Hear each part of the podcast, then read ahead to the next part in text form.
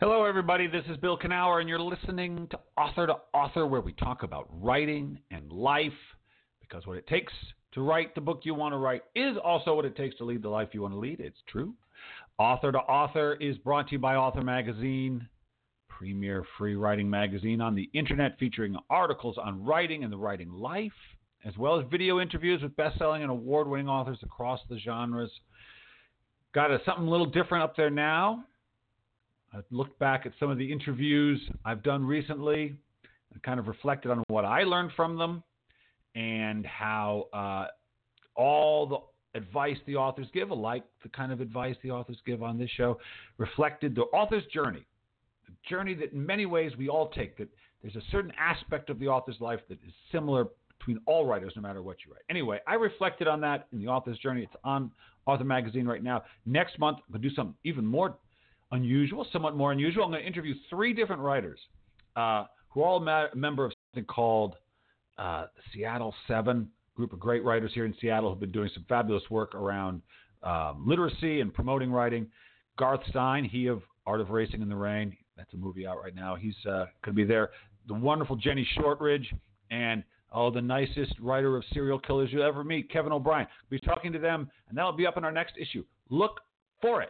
Okay, we're also funded by the Pacific Northwest Writers Association, supporting writers from pen to publication since nineteen fifty-five. You can learn about the P N W A at p n w a dot org. You know, if you like writers' conferences, and don't we all? Well, maybe not all, but I do. I like going to them. I love teaching there, and I'll be there, and a lot of writers will be there pitching their novels, their memoirs, their nonfiction books, all genres, lots of agents, lots of editors, lots of teachers, lots and lots of writers. If you're in the Northwest, think about it. It's a good one. It's going to be in September. It's just, it's coming up. It's just like a month away, less than a month away, thirteenth of September. Oh, but there's still spots left, so go check it out, uh, p n w a dot org. Okay, who do we got today? We got a mover and shaker, people. That's who we've got. We've got Alison Sher. She is a generational change agent, organizational consultant, and the author of the highly entertaining and motivating The Millennial's Guide to Changing the World. She has spent the past decade working as a journalist, interviewing hundreds of people on some of the most pressing issues of our time. Her work has been published in books, newspapers, and magazines around the country, but she's here with us today. How are you doing, Alison? I'm doing great. I'm happy to be here. Well, I'm happy to have you here. We're here to talk about change. Change, Alison. It's good. We got to do it, right? We've all got to change. Yeah, you got to change the world before it changes you.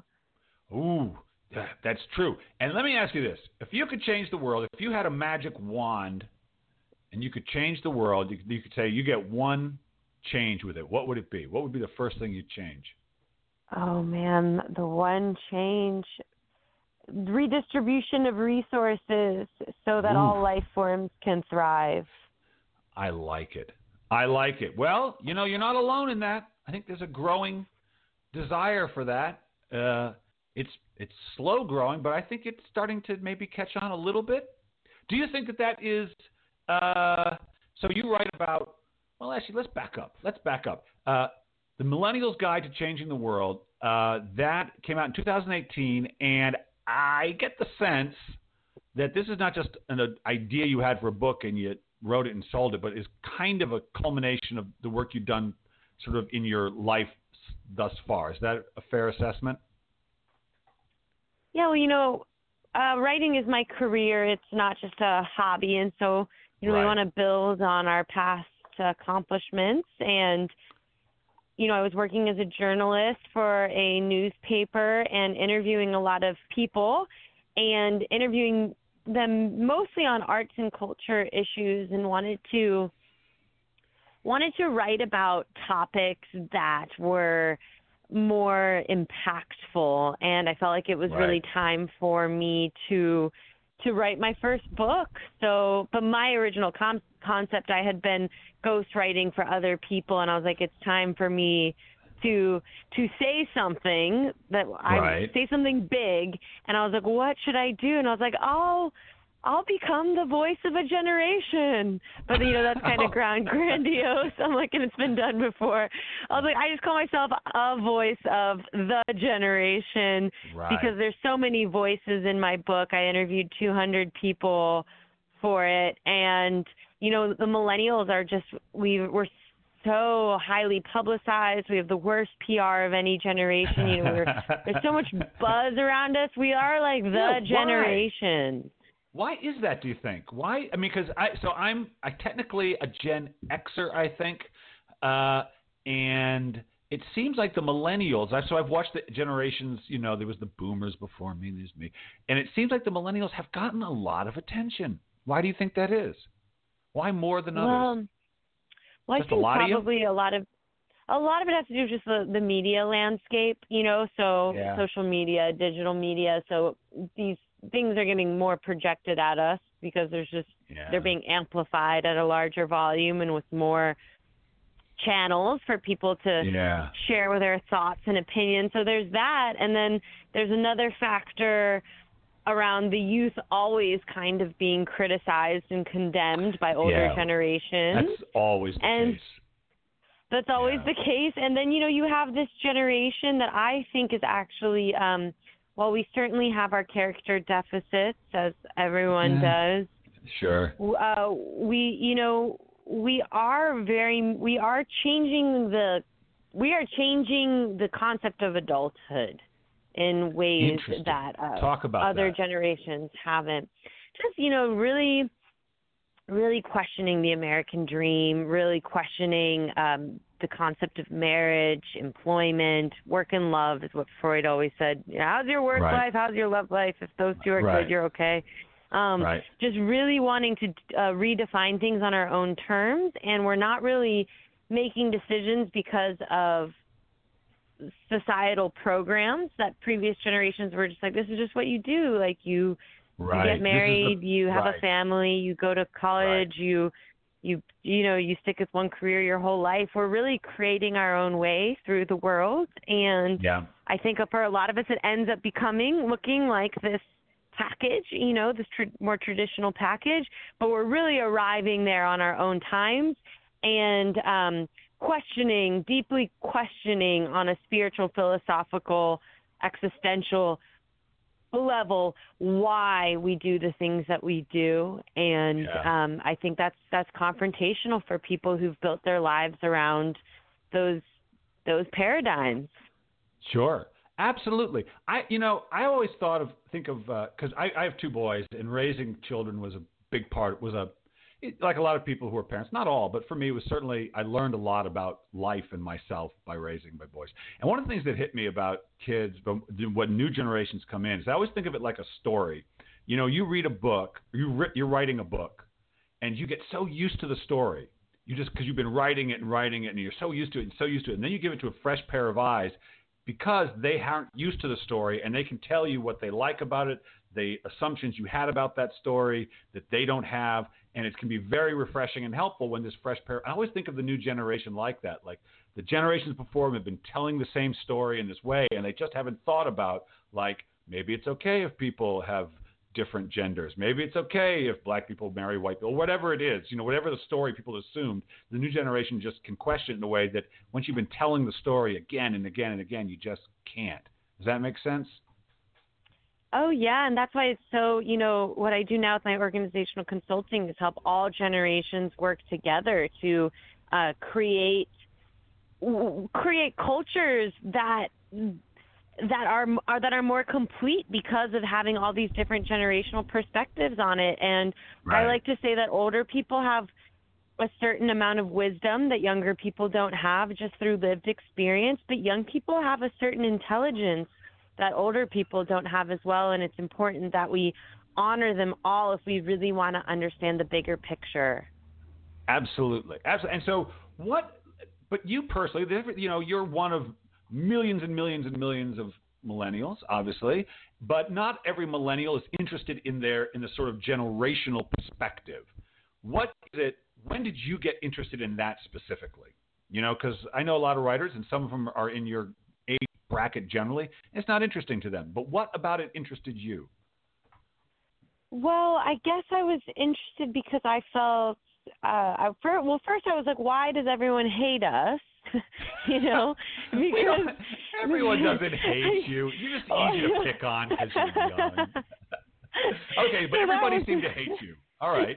So I was like, okay, everyone hates me. I like graduated right into the Great Recession, and right. I was like really, I felt like, you know, there was this portrait of this generation that I, I became fascinated with because the society at large didn't really have space for us to integrate into it, and I was struggling, mm-hmm. and I wanted to, I just wanted to understand what was going on with my peers, and yeah. and then I. And then I started to get, like, much more fascinated on generational theory and how actually intergenerational tensions evolve civilization and being concerned about the climate. Yeah, like being concerned yeah. about the climate crisis and being concerned about uh, about bureaucracy and hierarchies and how that's preventing certain types of societal change from happening, that younger generations are going to have to inherit and deal with the unintended consequences of business as usual. You know, I started to right. realize just how important generations are and how much that's overlooked when we start talking about uh, just just societal evolution and personal evolution and and all of it. It's change happens generationally. Yeah, well, it's really true. Although one, you know, I was thinking about is one thing that stays consistent is that older people vote more. Like older people, like it seems like the closer you are to dying, the more likely you are to vote. It just never changes. Because I know when I was young, I was not interested in it. Like my now, my sons are both passionate about it, which is great. I, I take no credit for that, but they are. But I really didn't couldn't look sideways at it. Uh, And that usually is the case, you know, younger people don't vote as often. Do you think that's shifting at all with the millennials? Not that you're an authority, but you are kind of swimming around in that a lot. Yeah, well, I recently read a article, I believe in the New Yorker, about like this Trump presidency kind of bringing about a political revolution amongst young people where we start to realize this sort of like disenfranchisement and nihilism that characterizes youth and modernity, where we feel kind of disconnected from the world and we don't think it matters and we feel alienated, and you know that that it's really starting to show just how much it does matter. And if the youth did show up to vote, you know, most elections are pretty pretty touch and go, you know. Yep. having having the youth show up and actually vote according to our values, it would be the would be the linchpin game changer in pretty much most elections in the past few decades. And so it's up to us to really A, understand how the system works, and then B, like find our agency in it. And there's no nothing greater or more powerful than voting, you know? I agree. So, I agree. Yeah. I agree. So all right, so you so you so you said okay, I'm gonna I'm, I'm a journalist. You said you had done some ghost. Did you ghost write books for people or articles? What were you ghost writing? I would ghost write biographies, memoirs. Yeah. For yeah. people, so a lot of How'd this like, like really in. Oh, I love it. There's nothing better. It's almost like I'm a therapist, you know. uh, really. Yeah. You know, people want to find the plot to their life story and they want to yeah. know how they got here. And then you want to have an empowering narrative. It's so easy for us to feel victimized by our yes. life events and yeah. unwanted experiences, and to just find this story about who you are and all the different characters that have influenced your development. You know, it, it's it's one of the greatest honors is to, to know someone that deeply and then to create. to create something that profound given the information they've shared about themselves with you. Right. And so you would probably, I've known some people who did that, and it's fascinating work. You kind of go and just sit with them for hours first, asking them a lot of questions and sort of getting a feel for their life, really, because, I mean, you're not writing it with them. You're really writing it. Uh, based on, I assume, like I said, hours of, of interviews. Yeah. Yeah. And then for some of it, uh, my, my main one that I've done is about an environmental activist. So I would actually follow him and go to protest. He walked, he walked across the country for seven months for climate action. And so spent wow. some time with him there. So very like in the field as yeah. well. Field work. All right. And so, and so you, you said eventually you thought, I got to write my own thing, but like, take me to that moment. Uh, because it's one thing to say, I got to write my own book, but you got to have a book you want. Like, do you know, there's a guy named Gary Zukav who wrote The Seat of the Soul, The Dancing Wu Li Masters, kind of a spiritual teacher. He's a fascinating guy who like really decided he wanted to be a writer. So he like wrote, read books on how to write a book and, you know, like really girded, bought himself a typewriter. This was a bunch of years ago, and sat down and realized he had nothing he actually wanted to say. So it wasn't enough to want to be a writer. He had to have something mm-hmm. to write. And so, so you were a writer, but I mean, you said, okay, I want to write a book, but how did you like, talk to me about the moment you thought, no, this is the particular book I want to write. Talk to me about that moment, kind of how you knew. Oh, well, I, I actually had, you know, I can, I rewrote my book proposal probably four times. Oh yeah. Because I, you know, what was the yeah. first one? What was the first version?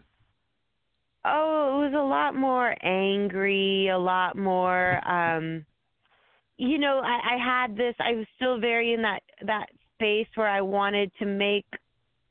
I wanted to make whatever I made without any consideration for market forces.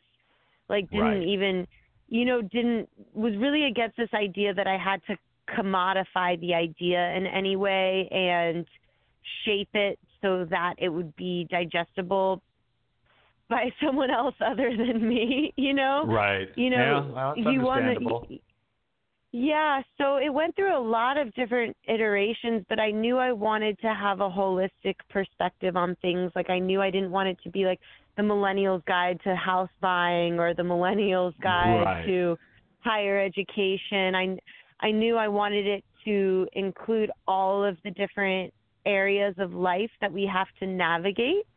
And mm-hmm. so that was really the, that was really the one thing I wasn't willing to compromise about. And it was because of my own kind of exploration into integral studies and holistic, right. holistic studies. And I knew I found I found coherence and liberation by looking at things through that lens. So I knew that I wanted to make a generate. It's almost like the Millennial's Guide to Changing the World is like a theory of everything through the eyes of this one generation. Right. And when you were a, a much younger person, so before you're in college, say, were, did you already have an interest in, in a sort of holistic changing the world, or were you just sort of into what you were into and the world was going to be whatever the hell it was, you didn't care? Which I think would have been a good description of me when I was sixteen, say. Oh, yeah, I was always very spiritual. I got into meditation in high school and martial arts, and um, um and then and then I was always kind of rebellious as a kid, and I was against You know, I didn't like people telling me what to do, and I didn't like the yeah. schools telling me what, you know, I was always very critical, probably to my own yeah. detriment, you know? yeah. Well, yeah, but you know, you have a question. You got to question stuff. You know, you don't just want to, you got to find your own way. So, and, you know, I had one of my sons, I had to homeschool him because he was, you know, they call him on the spectrum, but really, his main thing is he didn't like to do things because other people told him to, and school is mostly you doing what people tell you to do. And so if you're not into that, you're going to be rebellious, you know, it makes perfect sense to me. Yeah. And, you know, I think when the rebel archetype matures, they become innovators, right? They yeah. are able to synthesize this critical eye that they have and these, um, these ideals that might be very important to them that are maybe not as fully expressed as they could be in the world, and they, and they use that that edge and and that uh, free thinking nature to to make things better for everybody else. But they don't throw the baby out with the bathwater while they do it, you know? Right, right. And so, all right. So you said, okay, I want to. I don't want to just write a. I, I got to want something holistic, kind of the theory of everything. And so then you set out, you did a lot of interviews for this. It wasn't just you sitting down and saying, this is what I think. You wanted to, it, it is your voice ultimately, but it's based on in conversations with a lot of people. So obviously there was a lot of learning on your part. Talk about some of the things that you learned just in thinking about this book and just in talking to people and writing it. What are some, like two or three of the things you did not really know or understand until you started writing this book? Well, first I made it, I wanted there to be this peace building component to the book. So to empathy, helping people who maybe have an enemy out picturing of the other identity to be able to empathize with them.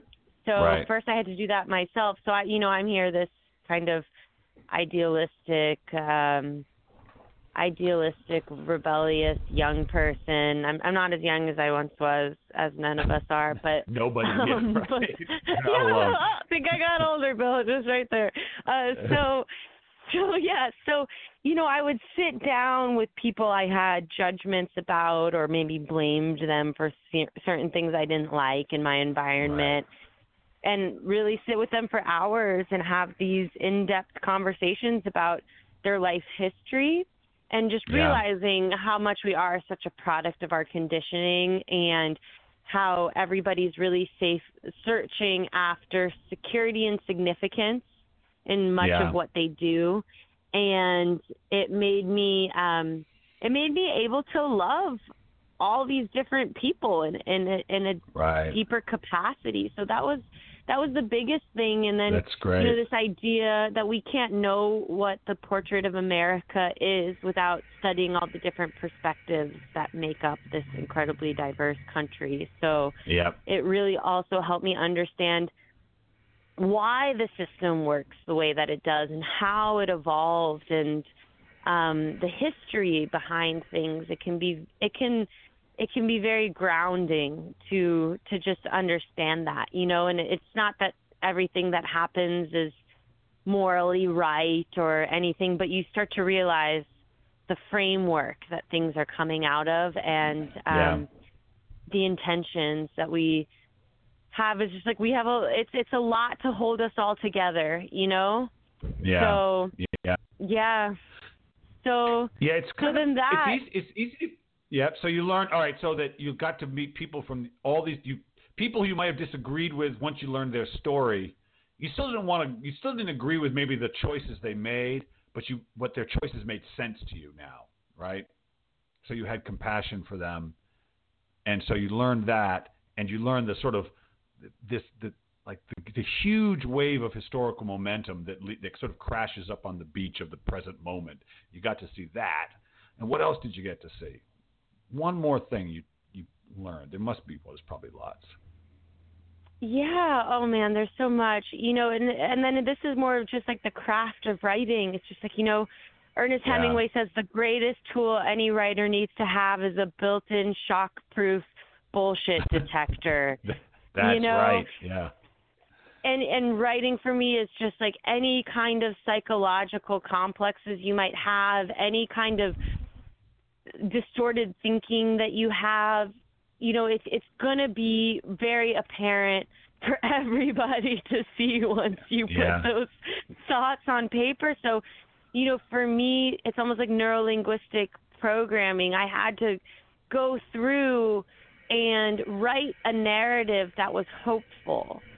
And Good. Even though, you know, I've, you know, like write down a narrative that would actually inspire people and give them hope in the face of all of these, all of these, you know, crises that are currently happening sure. and all, you know, you go down the rabbit hole and you want to figure out what's going on and, and you get confronted with a lot of dark stuff sure. and, sure. and, you know, but all we can really do is face ourselves at the yeah. end of it. And so this book made me have to face myself, and through the narrative, I was actually able to empower, empower myself to um, be like, okay, like it's not just about this one generation. It's about all generations working together, but me as Alison Sher, I'm going to show up in a good way and do my part.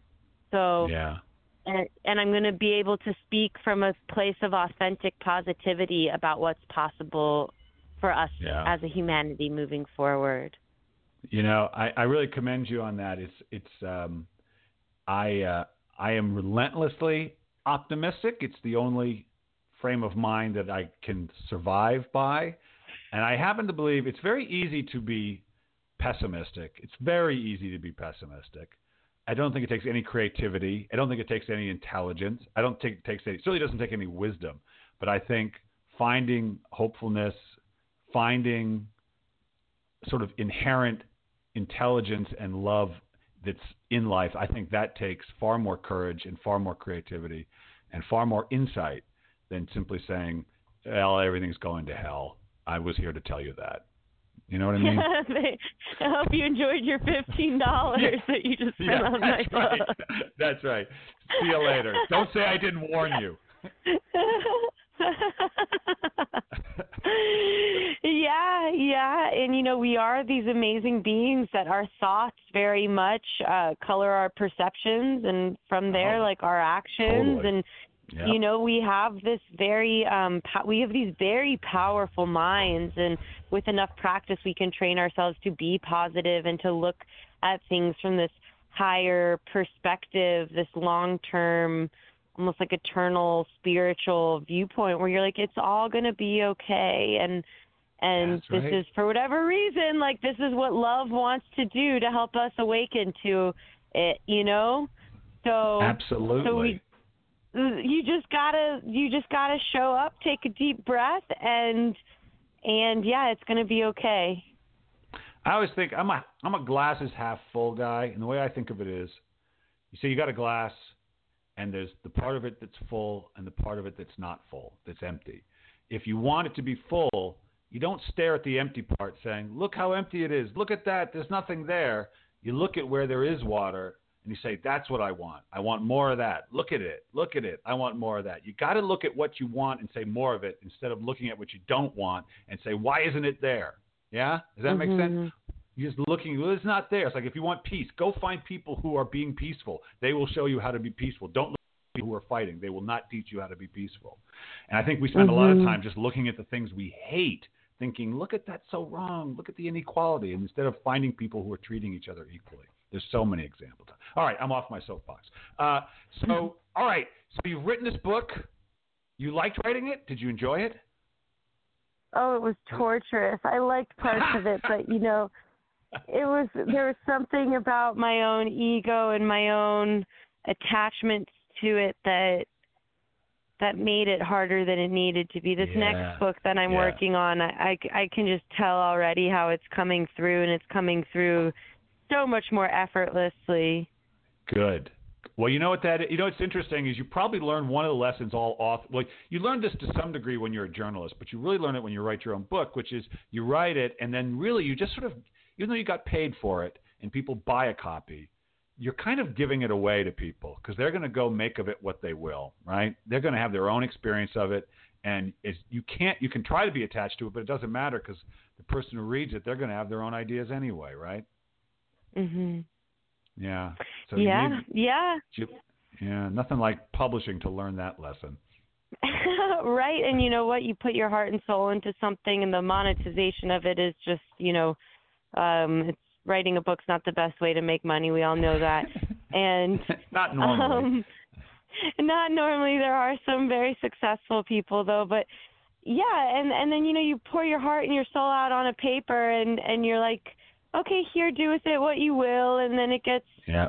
criticized and sometimes you know venerated, and you know all yeah. of it, and you just kind of your only job is to make it and then to move on to the next thing that you make. That's right. That's such a good attitude. That's healthy, Alison. That's the attitude you need to be to do this for a long time. It'll keep you from spending all your nights tearing your hair out. I hope you can yeah. hang on to that point of view. It's the correct one. Okay, so listen, if people – I have one more question for you, but before I get to that, if people want to learn all about Alison Sher, it's Sher or – if I'm, I think I'm pronouncing it wrong. It's Sher. No, you're pronouncing like the, it right. It's like Sher the Diva, but with an S. Okay. Oh, it is. Okay. All right. Good. Alison Sher. Uh, all right. Where, if they want to learn about you, if they want to hire you to, to consult their organization, or they just want to find out about you, where should they go? Uh, so my website is w w w dot for the organizational consulting. Um, so yeah. w w w dot millennials dash incorporated dot com. All right. All right. And then and it's just you... me as a writer, alison sher dot com. Got it. Oh, you got two of them. Okay, good for you. All right, Alison. I want you to finish Bill. this sentence. Yes. I want you to finish this sentence for me. If writing has taught you anything, it's taught you what?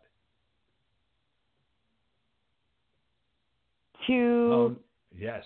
Yes. I thought we lost you. Sorry. To let go. If, to let go. To let go. To let go. Yeah. That's good, isn't it? It's good to let go, isn't it? Mm-hmm. Yeah. Mm-hmm. You don't have to carry all that crap around. Mm-hmm. That's good. Well, Alison, uh, listen, I, I look forward to your next book, the one that's going effortlessly. That's the best kind of writing there is, I happen to believe. It's my experience.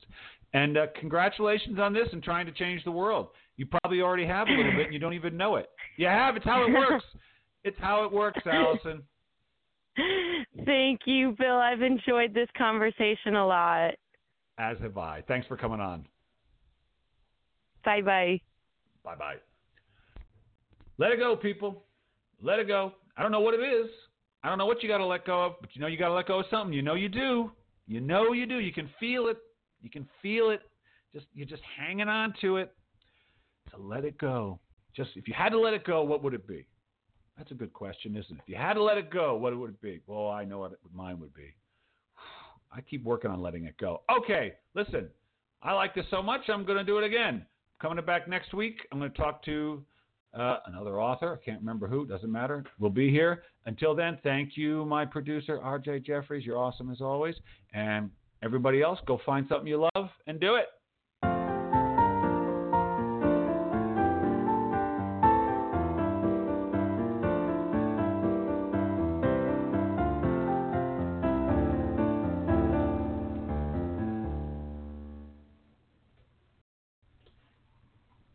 Lucky Land Casino, asking people, what's the weirdest place you've gotten lucky? Lucky? In line at the deli, I guess? Aha, in my dentist's office.